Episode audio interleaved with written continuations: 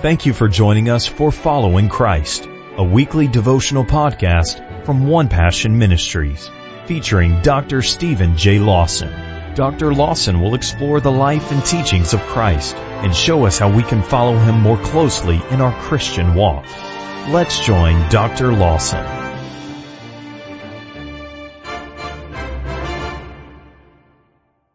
I invite you to take that written word and turn with me to the Gospel of Matthew, Matthew chapter 5. Last Lord's Day, we began a short series on the Beatitudes, which is the greatest sermon that our Lord ever preached. And last time together, we gave an overview of the Beatitudes, which comprise the first 12 verses of Matthew chapter 5. And so, we now, beginning this morning, want to begin the journey of walking verse by verse and beatitude by beatitude through these eight beatitudes. I believe it is, can be argued it is the most important teaching that our Lord ever gave, for He defines what it is to be one who is in the kingdom of God and in many ways, the entirety of Scripture intersects in these Beatitudes. I want to begin reading in verse 1. Today we shall look at verse 3. The title of the message today is Blessed Bankruptcy. Matthew chapter 5, beginning in verse 1. When Jesus saw the crowds, he went up on the mountain and after he sat down, his disciples came to him. He opened his mouth and began to teach them saying, Blessed are the, pu- the poor in spirit, for theirs is the kingdom of heaven. We are living in days in which the subject of bankruptcy is in the news every day. Every time we turn on television and every time we open the newspaper, we are confronted with the grim reality that major companies all across the country are teetering on the brink of bankruptcy. To file for bankruptcy is to come to the sobering realization that one's cash inflow cannot keep up with one's indebtedness and cash outflow. A company as well as an individual finds themselves in an impossible cul-de-sac for which there is no escape. Liabilities far outweigh assets. Cash outflow far surpasses cash inflow. And the company is unable to service debt obligations. And the company finally realizes it can no longer stay in business. The only way out is to file for bankruptcy. Only then can the company wipe the slate clean and get a new start. Only then can the organization find protection under the law to restructure its debt and to write off bad debt and to renegotiate its present contracts. Only then can the company start all over with any hope of doing business and turning a profit in the future. And as long as it remains where it is, as it is, things are only becoming worse, not better. Bankruptcy is a bitter pill to swallow. It requires facing the facts and it necessitates admitting failure. But for those in such an impossible position, there is no other way out. This is what Jesus is teaching here in the spiritual realm. The entire human race is a majority stockholder in a once prosperous company called Adam and Sons. The future looked to be very bright. It is a global company with interests around the globe. It held vast real estate holdings in the entire world. And it had an exclusive contract to manage the planet for God. But Adam sinned, and the entire human race fell with him. And the stock became absolutely worthless, less than the paper on which it is printed. The entire human race immediately incurred massive debt with God. And the wages of sin is death. Physical death, emotional death, spiritual death, the second death, eternal death.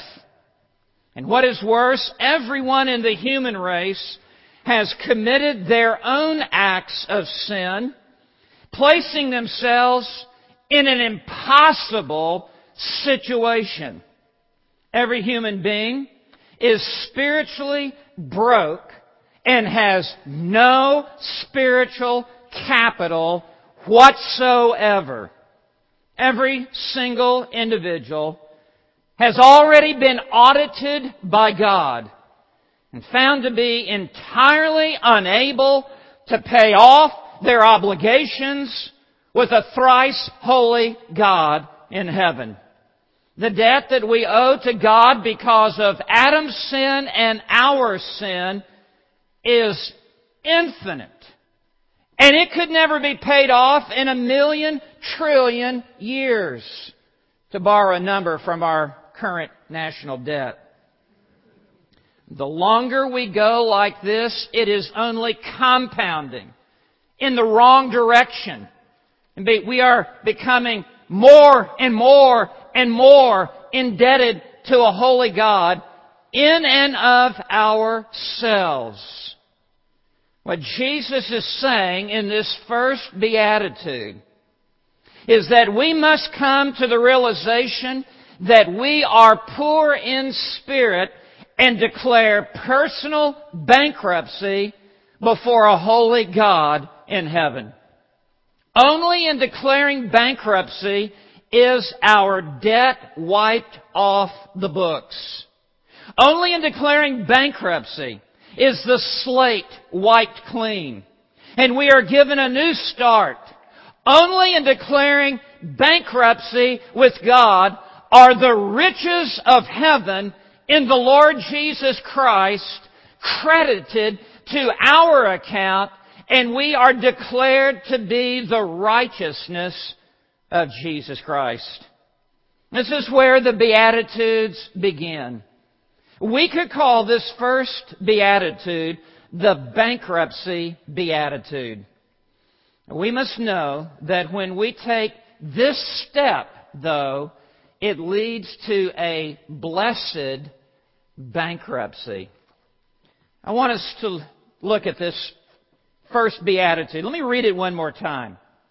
Blessed are the poor in spirit, for theirs is the kingdom of heaven.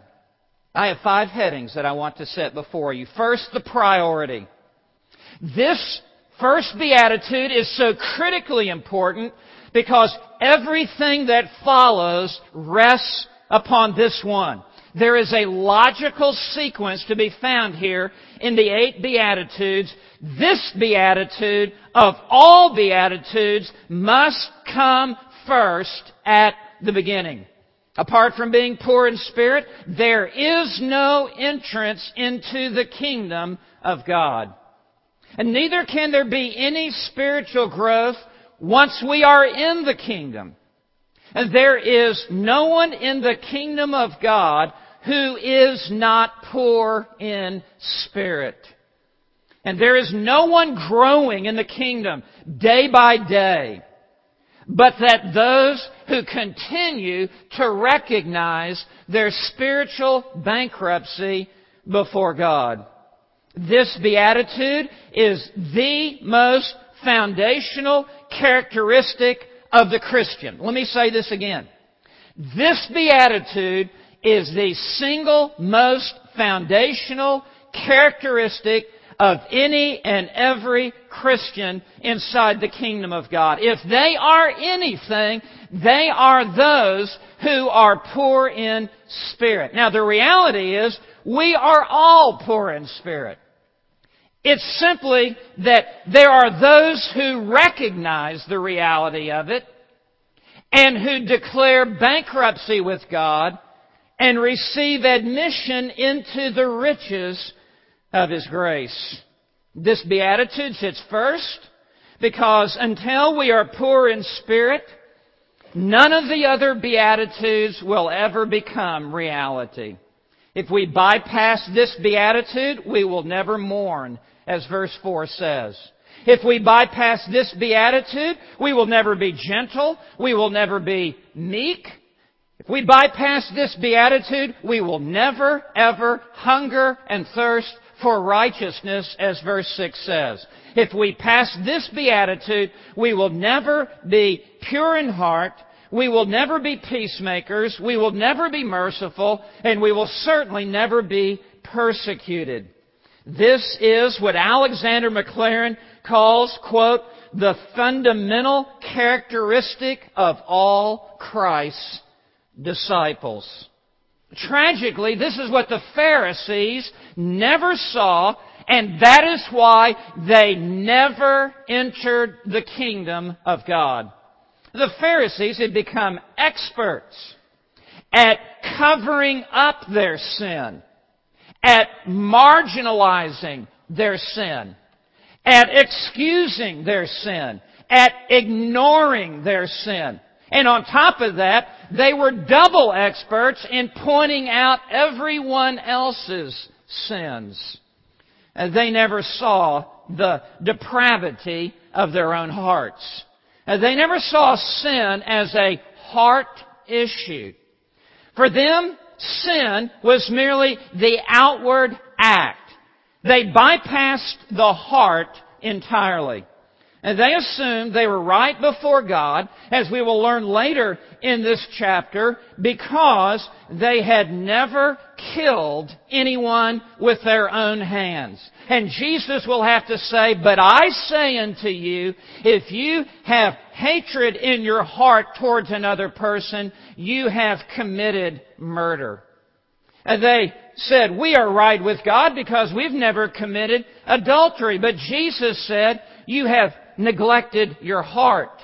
For in your heart there is lust for other women, and you are an adulterer in the eyes of God. The Pharisees could only see the external. They never wanted to examine their own hearts. How desperately they needed to become poor in spirit. As Jesus says this, this was so counterintuitive to any spiritual thought that had ever come close to penetrating the cranium between their two ears. They had no category to hear anything like this that blessed are the poor in spirit. This beatitude intentionally stands first. It is like first base in a baseball game. Until you touch this base, you cannot go to second or third or come home and score. This beatitude is like the gatekeeper, guarding the entrance into the rest of the beatitudes. Until you have the approval of this beatitude, you may not enter the kingdom of God. And this beatitude is like the chief cornerstone around which all the other stones of the, of the building must be laid. Until this beatitude is put into place, we cannot build upon the Lord Jesus Christ. This beatitude is the priority, and it intentionally stands first by our Lord. This is where Jesus began with the rich young ruler. This is where Paul began with the Romans. This is where John began in his first epistle.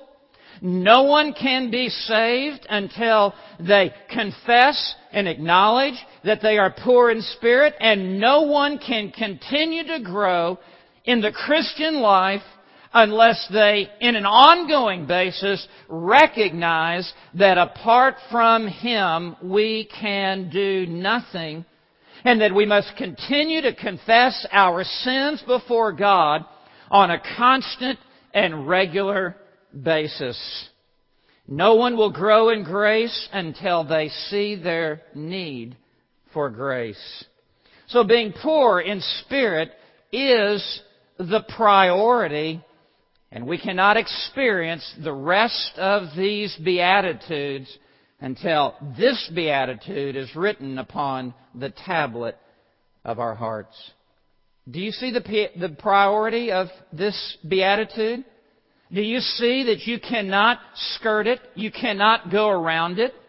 You cannot move on to anything else that the Lord has for you? This beatitude stands in front of every one of us here today, and we must come to it and acknowledge what Christ requires of us. I want you to note, second, not only the priority, but the reality. No sermon ever started in a more positive nature than did this sermon. Please note in verse 3, he begins with these two words, blessed are. There is the reality of this that is being offered not only to these listeners, but to each and every one of us here today. Do not think that God is hiding His blessing from you.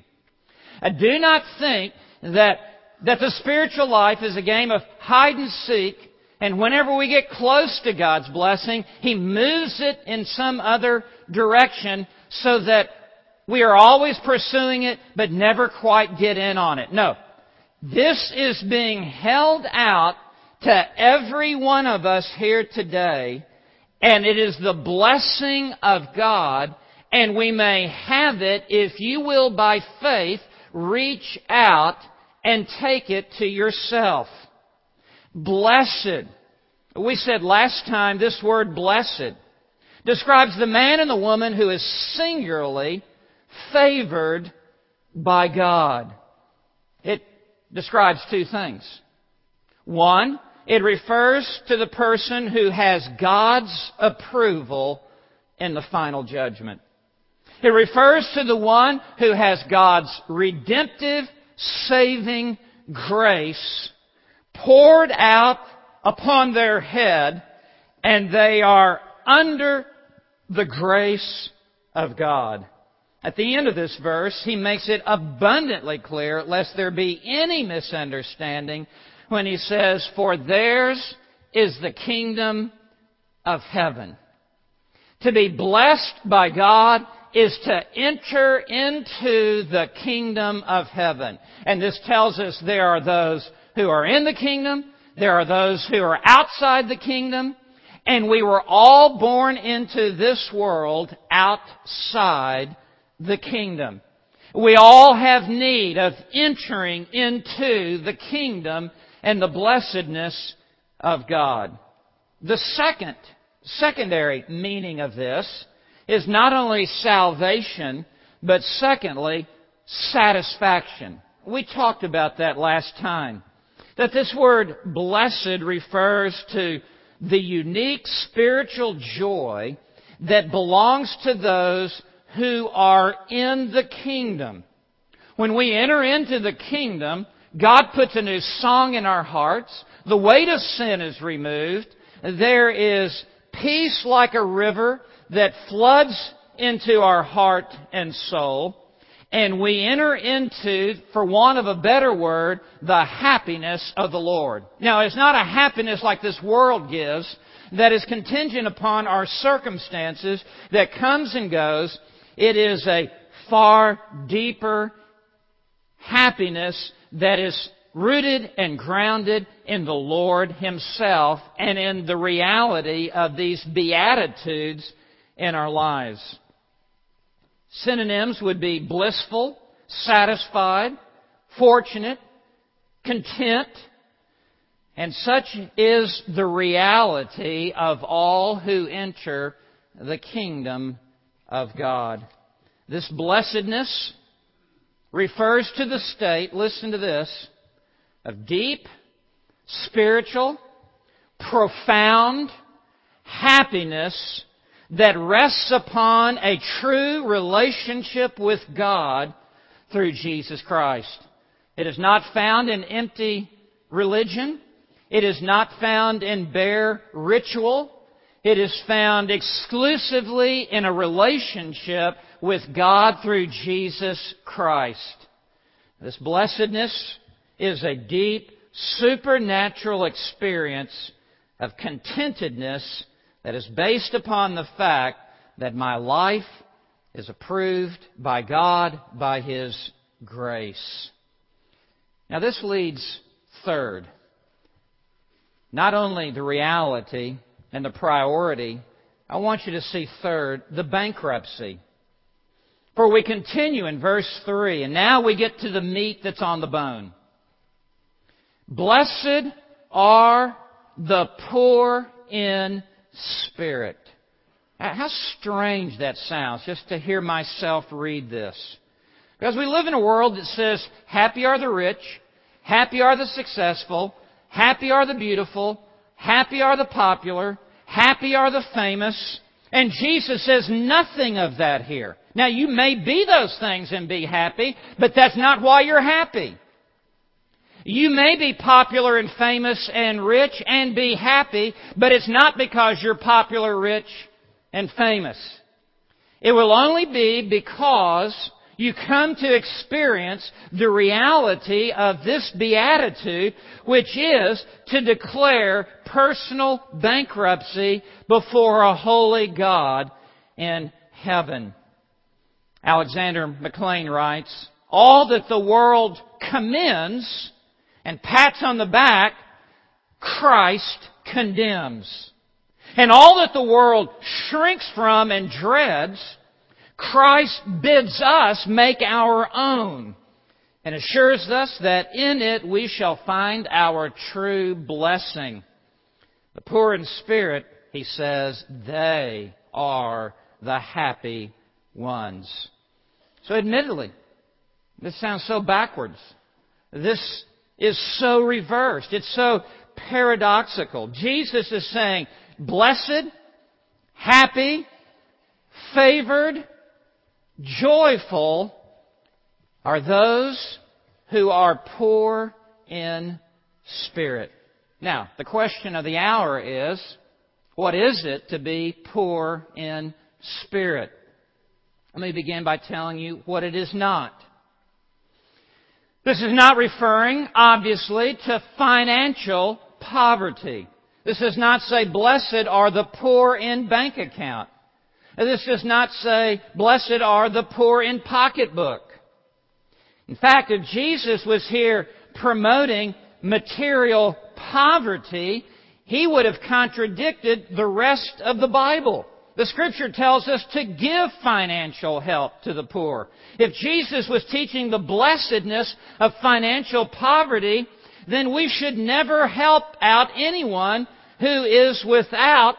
Uh, we should make certain that everyone is penniless in this town. And once they are, then go and smile at them and pat them on the head and say how blessed is everyone who has nothing. That is not what this is saying.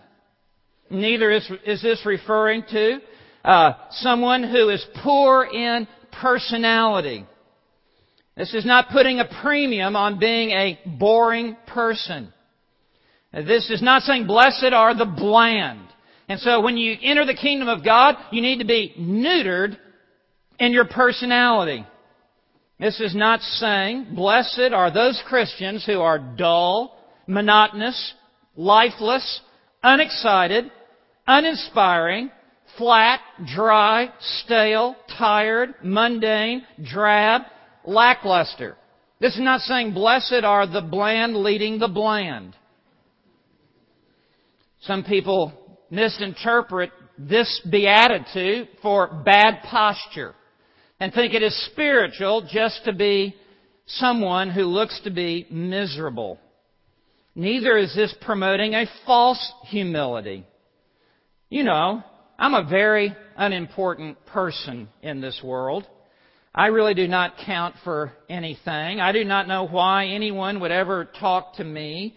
I have no contribution to make to anything. I'm a mere nobody. That's not humility. That is a pity party. In fact, that is self-pity, which means you're just focused on yourself. J. Vernon McGee would say you need to get rid of that stinking thinking. That's not what this is talking about. Instead, being poor in spirit means to recognize what is the fact and the reality of your bank account with God. That you are spiritually impoverished before God in and of yourself. Such a person perceives and comes to realize that they possess no saving resources in themselves and are reduced to a place of begging for grace and mercy. Such a one knows that they have no spiritual merit and no spiritual capital in and of themselves to commend themselves to God. They come and stand empty handed before God. And they say, In my hands no price I bring, simply to thy cross I cling. Pride is gone. Self-righteousness is gone. They stand confessing their sin and their need for free grace from God. Let's look at this word more carefully. The word poor. It's a Greek word ptochos. In the Greek language, there are many different words that are synonyms for poor. The word that Jesus chooses here is intentionally the word for poor that is the most destitute that there could possibly be. Wealth is a relative thing, right? What is rich to one is poor to another. The word Jesus chooses here is poor on anyone's scale of what is wealth and what is poverty.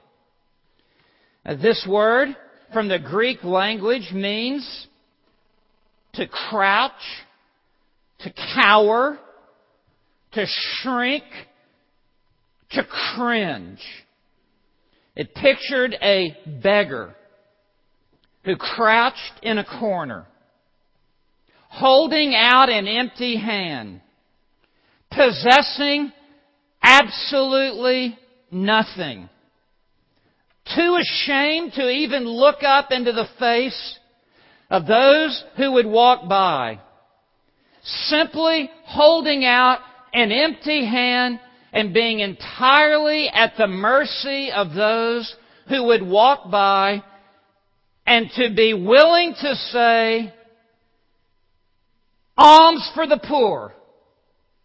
Alms for the poor. It is to be reduced to the role of a beggar. This is the word that Jesus uses.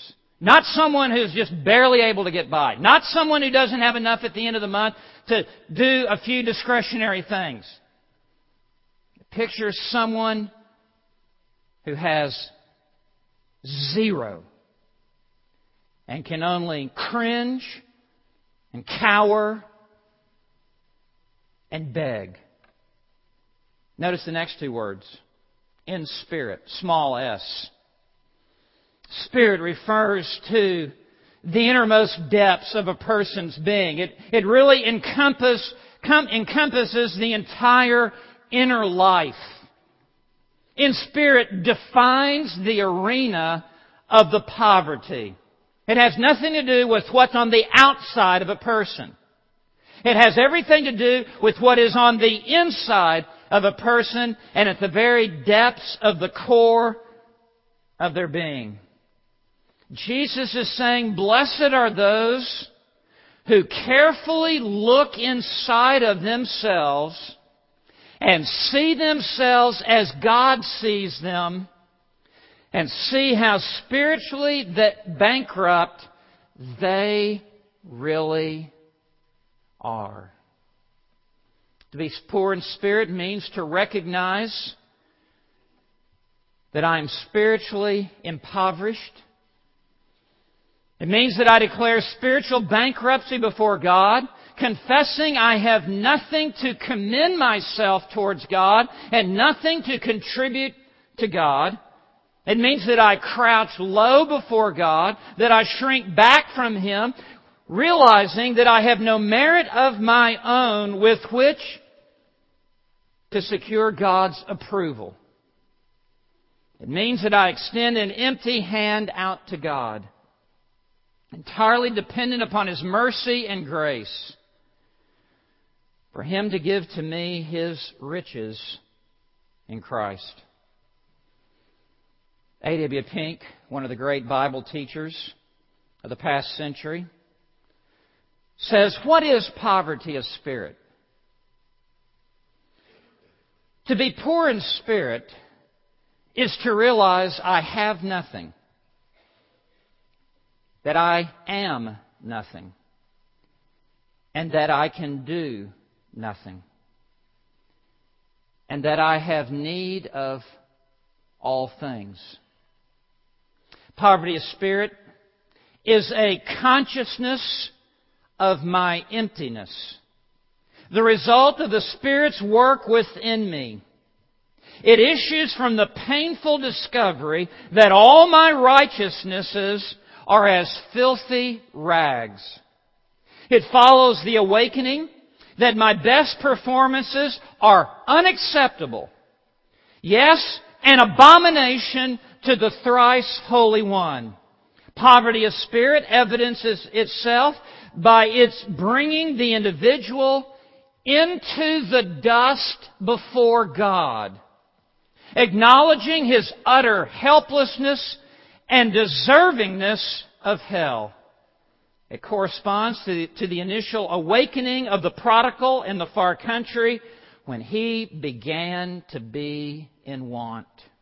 Pink adds it is the opposite of that haughty, self-assertive, self-sufficient disposition which the world so admires and praises. It is the very reverse of that independent and defiant attitude which refuses to bow to God, which determines to brave things out, which says with Pharaoh, Who is the Lord that I should obey him?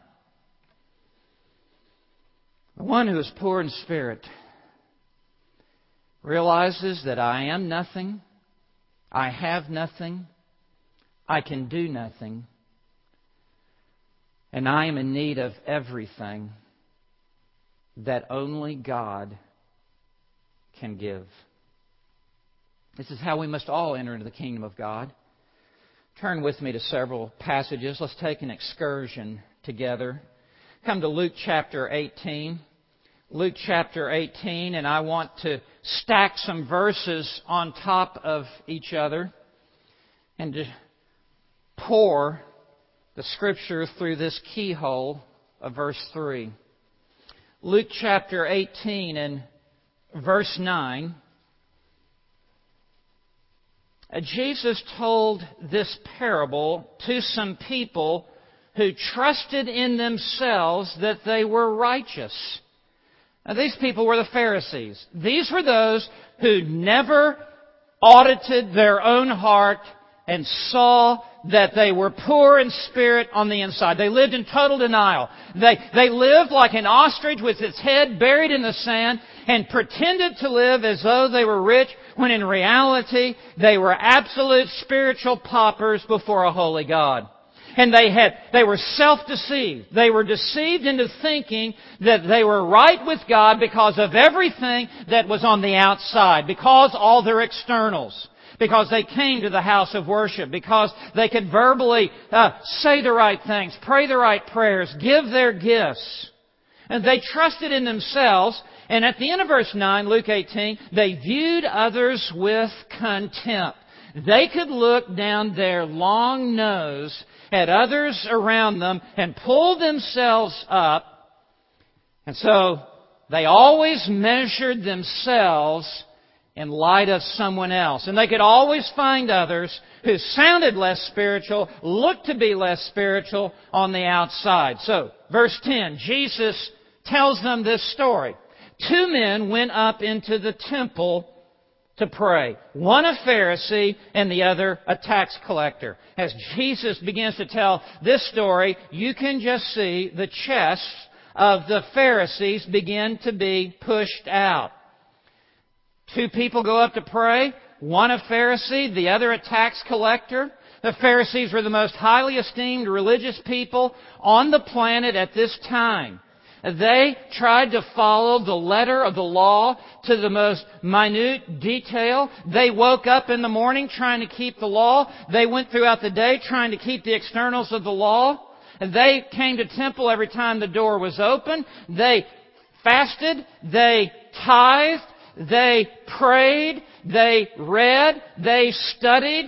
They did anything and everything on the outside that would give the appearance of spirituality. And the tax collector was the most despised person in Israel because he was a Jew who sold himself out to the Roman Empire to have a franchise whereby he could collect taxes from his fellow Jews and keep whatever extra he could milk out of them. There was no one more hated in Israel than a tax collector, and there was no one thought to be more close to God than a Pharisee. So no doubt the people were getting way out ahead of themselves, out, out of Christ. As he begins to tell this story, they can already write in the bottom line, we know how this is going. So verse 11, the Pharisee stood and was praying this, please note, to himself. That's what Pharisees do. They have no relationship with God. They just talk to themselves when they pray. God, God, I thank you. Now this is good. He's a very thankful person. Notice for that for which he gives thanks. I thank you that I'm not like other people. Well, we could give thanks for that as well, could we not? Swindlers, unjust, adulterers, or even like this tax collector. You can always find some drunk in the gutter and measure yourself by them and seem to be on the outside a little bit better than they are. So, this Pharisee is an expert at finding someone in the newspaper or someone on television that's a total reprobate and measuring themselves by them and going, I must be pretty good with God because I'm not as bad as Adolf Hitler. Now look at verse 12. I fast twice a week. I pay tithes of all that I get. This man is an egomaniac strutting his way to hell. Verse 13. But the tax collector, standing some distance away. The reason he does is because that's how he perceives himself with God. He realizes he is a long way away from God. He realizes he has no basis to approach a holy and a perfect God. He is standing some distance away, was even unwilling to lift up his eyes to heaven. Remember, I said the beggar, unwilling, too ashamed to even lift up his eyes and to look into the face of the one from whom he would receive coins. He knows he's unworthy. It's an act of self deprecation. And was beating his breast. It's an act of self condemnation, an act of self renunciation. He knows that if he asks for justice from God, he would receive hell. He looks inside of himself and he sees that he's bankrupt, that he has nothing to bring to God, to turn away the righteous anger of God toward him. He's a long ways away and knows how unreconciled he is with God. He knows he can make no payment by which he would redeem his own soul. The only thing that he can do is to cry out for what he does not deserve, to ask God for mercy. And so he says at the end of verse 13, God, be merciful, show grace, show favor, extend compassion to me. Now, watch this. Not a sinner, but the sinner. He's not comparing himself to anyone else and saying, Well, I'm a little bit better than someone else. I guess I must only be a sinner. All he can see is God. He sees how holy God is. The law is being read in the, in the temple. The Psalms are being sung in the temple. He comes to the real, realization of how sinless God is, how flawless God is, how morally excellent God is. And it never dawns on him that anyone on this earth could be further away from God than him. He assumes, I am the sinner. I am the chief of sinners. I am the biggest sinner that there is. God, be merciful to me, the sinner. What Jesus now says in verse 14 is the knockout punch of all knockout punches. He, never did a story have a more surprise ending than did this parable. I tell you, this man, referring to the tax collector, this vile, worldly tax collector who asks for mercy. This man went to his house justified rather than the other. To be justified is to be declared right by God. It is to be declared in the kingdom. It is to be declared in the realm of redemption and in the sphere of salvation. For everyone who exalts himself will be humbled, but he who humbles himself will be exalted. There you have the first beatitude. It is for every one of us here today to come to the stark realization that I have sinned, that I have fallen short of the glory of God, that I am nothing, I have nothing, and I can do nothing to commend myself to God.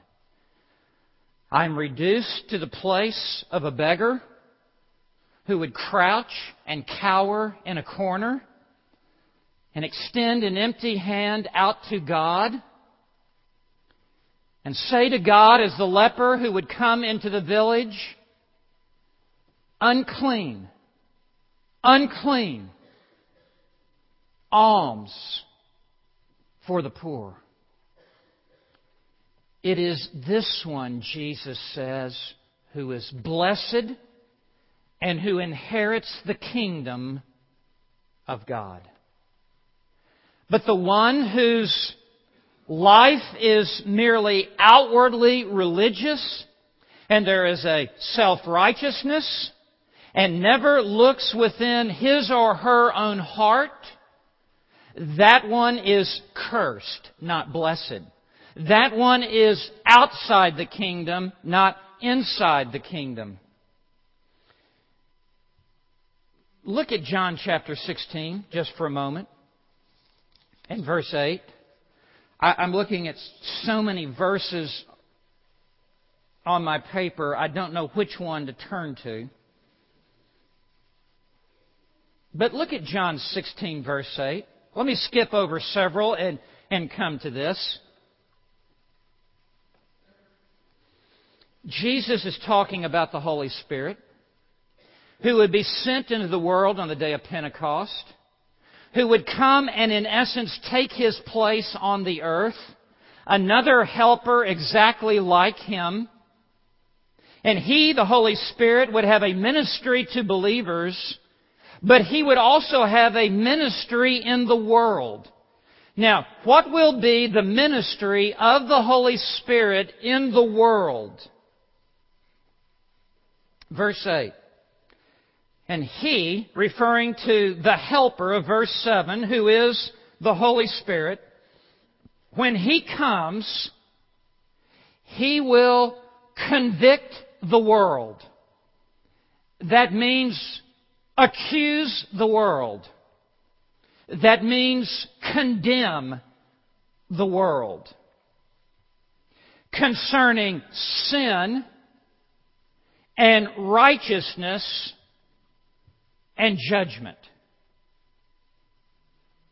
No one can be saved apart from the Holy Spirit of God performing this ministry. To bring a person to the place where they have pressed to their heart the sentence of condemnation by God. It is only then, as they come under such conviction, do they declare personal bankruptcy, and God then pours out the oceans of His grace and His favor and His forgiveness and His blessing, but only when we first come under this conviction of sin. Look at verse 9. Concerning sin, because they do not believe me. There is a specific sin above all other sins. It is the sin of unbelief, failure to believe in the Lord Jesus Christ, that the Holy Spirit will continue to cinch the knot around the throat of the heart until there is the recognition and confession of Christ as Lord. Verse 10, and concerning righteousness, because I go to the Father and you no longer see me, the Holy Spirit will convict that the only basis of going to heaven is to have the perfect righteousness of the Lord Jesus Christ given to us through the doctrine of, of justification by faith. That only Christ in His perfect righteousness could go to the Father and be received into heaven, and only those who believe upon the Lord Jesus Christ will receive His perfect righteousness and follow Him into heaven. And then in verse 11, and concerning judgment, because the ruler of this world has been judged. If the devil has been judged, then so will every sinner on the last day. And it is the ministry of the Holy Spirit to take the sword of the Spirit and to put the tip of the sword into the throat of the sinner and to press until there is the confession, I am bankrupt, I have nothing, oh Lord, have mercy upon me, the sinner, and our flesh is so wicked and vile that the offer of all the mercies and all the grace of God and forgiveness is insufficient to bring about repentance. There must be the ministry of the Holy Spirit to convict of sin and righteousness and judgment. And God will only save where there is the preaching of sin and righteousness and judgment. But it leads to a blessed bankruptcy. Because when we cry out, God be merciful to me, the sinner, that is when God opens the windows of heaven and lavishes His grace upon us in the person of His Son, Jesus Christ. Now, this is how we enter the kingdom, and this is how we grow and advance in the kingdom. As we as we mature, as we develop, as we grow, we grow closer to the light. God is light, and in Him there is no darkness at all. And as we grow closer to the light, there are even more imperfections that are revealed in us. And that is why every day we are to confess our sins. And to be poor in spirit is not a one step experience on the front end. It is to be a moment by moment, daily, ongoing, continual, habitual lifestyle experience as we walk in the grace and knowledge of the Lord Jesus Christ. Every one of us here today will only grow spiritually to the point that we are regularly, continually aware that we are poor in spirit. And as John 15:5 says, apart from me you can do nothing. We are to come before God. We are to confess our sins to God. We are to remain humble. We are to remain direly in need of His grace. There's not a one of us in this room who is in the kingdom of God who does not need to go home after this service and to confess all of your sins to God, to be poor in spirit, and to do so while mourning over those sins, and to be meek and gentle that there would be a hungering for righteousness on an ongoing basis as we live the Christian life. In fact, in the Apostle Paul, let me conclude this point with this, and I'll see if I can wrap this up quick enough. As Paul grew as a Christian, he grew in a greater realization of the poverty of his spirit. And I want to back that up. I want to give you three verses to write down. He was not becoming more nonchalant about being poor in spirit. He was becoming more sobered as he grew in grace. The first is 1 Corinthians 15:10. Paul says, But by the grace of God I am what I am. The previous verse, Paul said in 1 Corinthians 15:9, I am the least of the apostles and not fit to be called an apostle. The date of that writing is 55 AD. I am the least of the apostles Six years later, in 61 AD, Paul wrote to the, to the Ephesians. And in Ephesians 3, verse 8, Paul writes, To me, the very least of all the saints. Paul goes from seeing himself as the least of the apostles to the least of the saints. And then, in 1 Timothy 1 verse 15, I believe two years later, he says, Christ Jesus came into the world to save sinners, among whom I am foremost of all. Please note the growing realization of the poverty of his spirit. He went from seeing himself as the least of the apostles to the least of all the saints to the least of all sinners. That is why Romans chapter 7 Paul pours out his heart and speaks of that which I do, I don't want to do, and that which I don't do, I, I should do, and the internal conflict within him as a believer, as a Christian, he continued to wrestle moment by moment with the impoverishedness of his own spirit and that he could say only, I am what I am by the grace of God. What a humble man the apostle Paul was, and a man who continued to realize his need for grace every moment of every day. I want to wrap this up very quickly by giving you the fourth heading. I can do this in 30 seconds. I heard that. The exclusivity. Blessed are the poor in spirit, for theirs. It is emphatic as our Lord says this.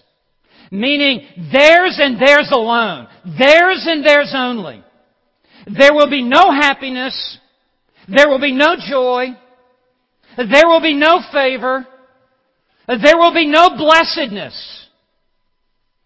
Apart from being poor in spirit. And to the degree that we come to recognize the poverty of our own inner soul, it will only be to that degree do we experience the supernatural joy and fulfillment of the Lord Jesus Christ.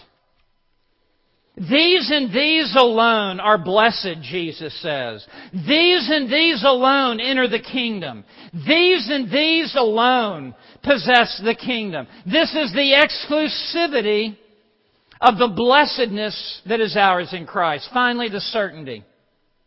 For theirs is the kingdom of heaven. Uh, there are, there, there are no ifs, ands, and buts about it. Jesus did not say, blessed are the poor in spirit, for they might, maybe, possibly possess the kingdom of heaven. No, Jesus is saying, if you will come to recognize your, your own sinfulness, your own need for grace, your calling out to the Lord for grace, then you will inherit the kingdom of God. For theirs is the kingdom of heaven. The kingdom of heaven is the kingdom of God. It is the kingdom of grace. It is the kingdom of glory. It is the kingdom of eternal life. It is the kingdom of forgiveness of sins. It is the kingdom of salvation in all of its many facets. Justification, sanctification, glorification. It is the kingdom of a complete salvation, the sum total of all blessings. This is the certainty. How may I become poor in spirit?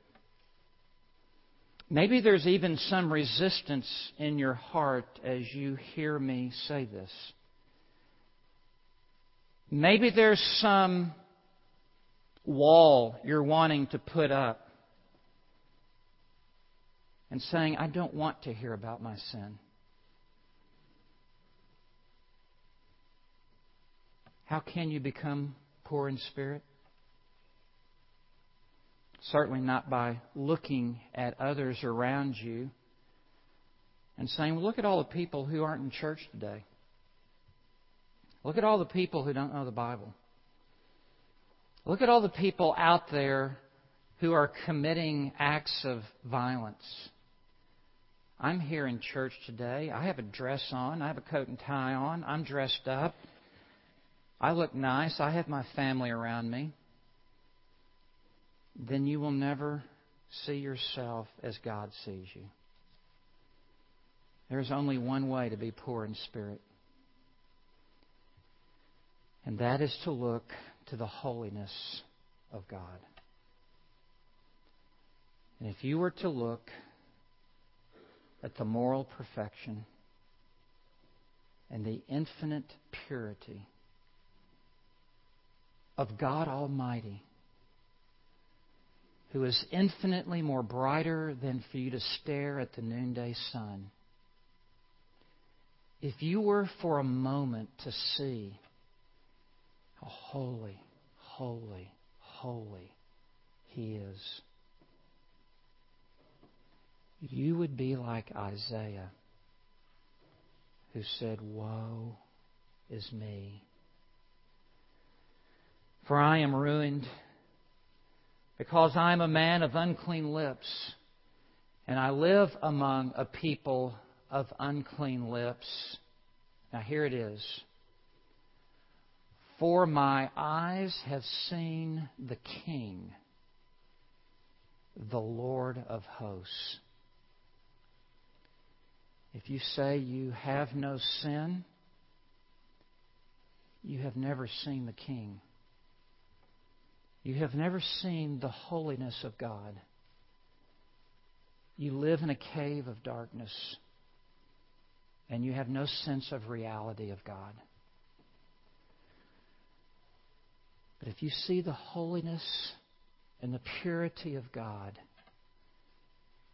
you would see your own sin and you would smite your breast and you would be unable to lift up your eyes and you would say, God, be merciful to me, the sinner.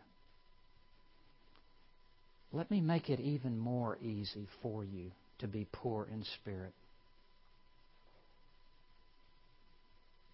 In Exodus 20, there is recorded the Ten Commandments. Measure yourself by the holy law not merely in outward action, but in heart reality. Do you love God with all of your heart, all of your soul, all of your mind, and all of your strength? Have you ever been more excited about anything, even for a moment, than you are excited about God? Has anything ever been more important to you than God? Has anyone ever captured your thoughts more than God captures your thoughts? Have you ever said or used God's name in a way less than total reverence? Have you ever failed to honor the Lord on the Lord's day?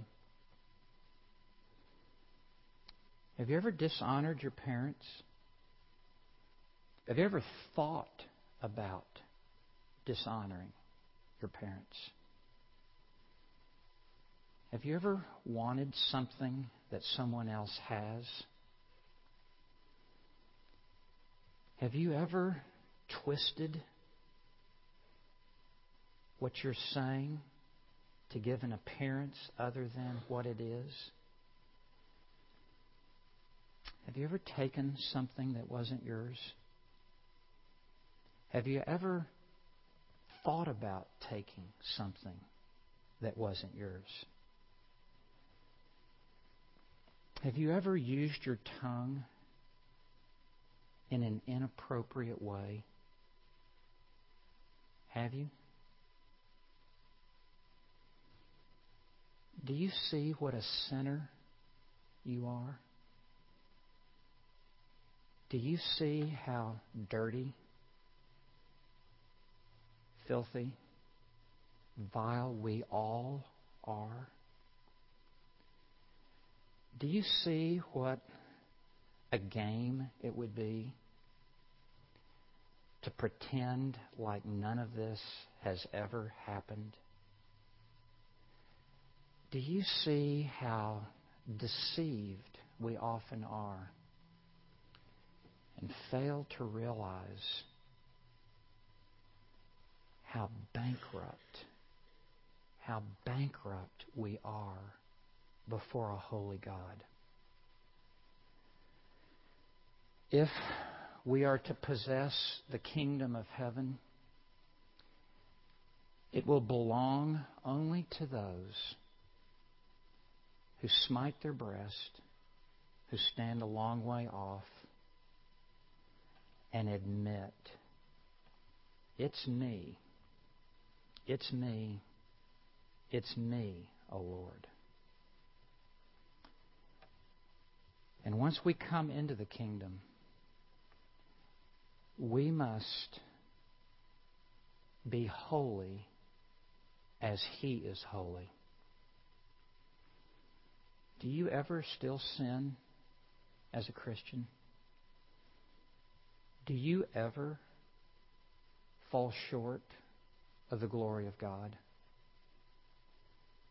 What need we all have to be coming before God's throne of grace and continually confessing our sin to God that we might have the riches of His grace. If you have never believed upon Christ, believing upon Christ is not just walking an aisle, raising a hand, praying a prayer, signing a card, like cattle being herded. Becoming a Christian is coming to the place where you see the holiness of God and you see your own unholiness and you long to be clothed in the perfect righteousness of Jesus Christ. Stand naked before God. Stand exposed of all of your sin. Ask God to clothe you with the righteousness of Christ. And that is the only way to find entrance into the kingdom of heaven. But if you will, you will no longer be cursed you will become blessed. For there is no other way to be blessed by God. Let us pray.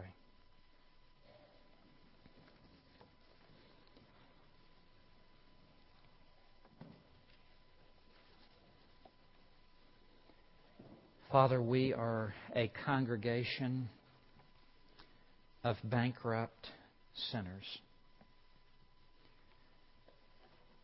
who have lost all their spiritual capital, who have undergone a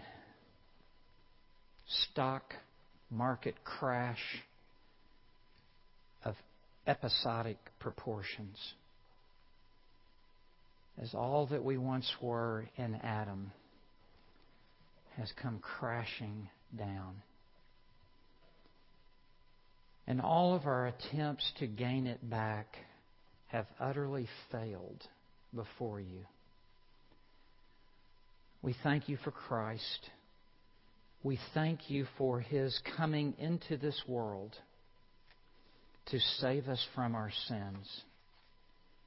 How foolish we would be to fail to acknowledge our sin to you. May you make our sin known that we might cry out for mercy and grace. Father, we pray this in Jesus' name. Amen.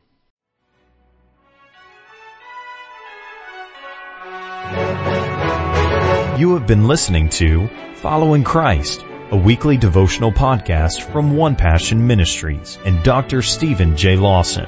For more information about One Passion Ministries, please visit our website at onepassionministries.org. Until next time, thank you for joining us for Following Christ.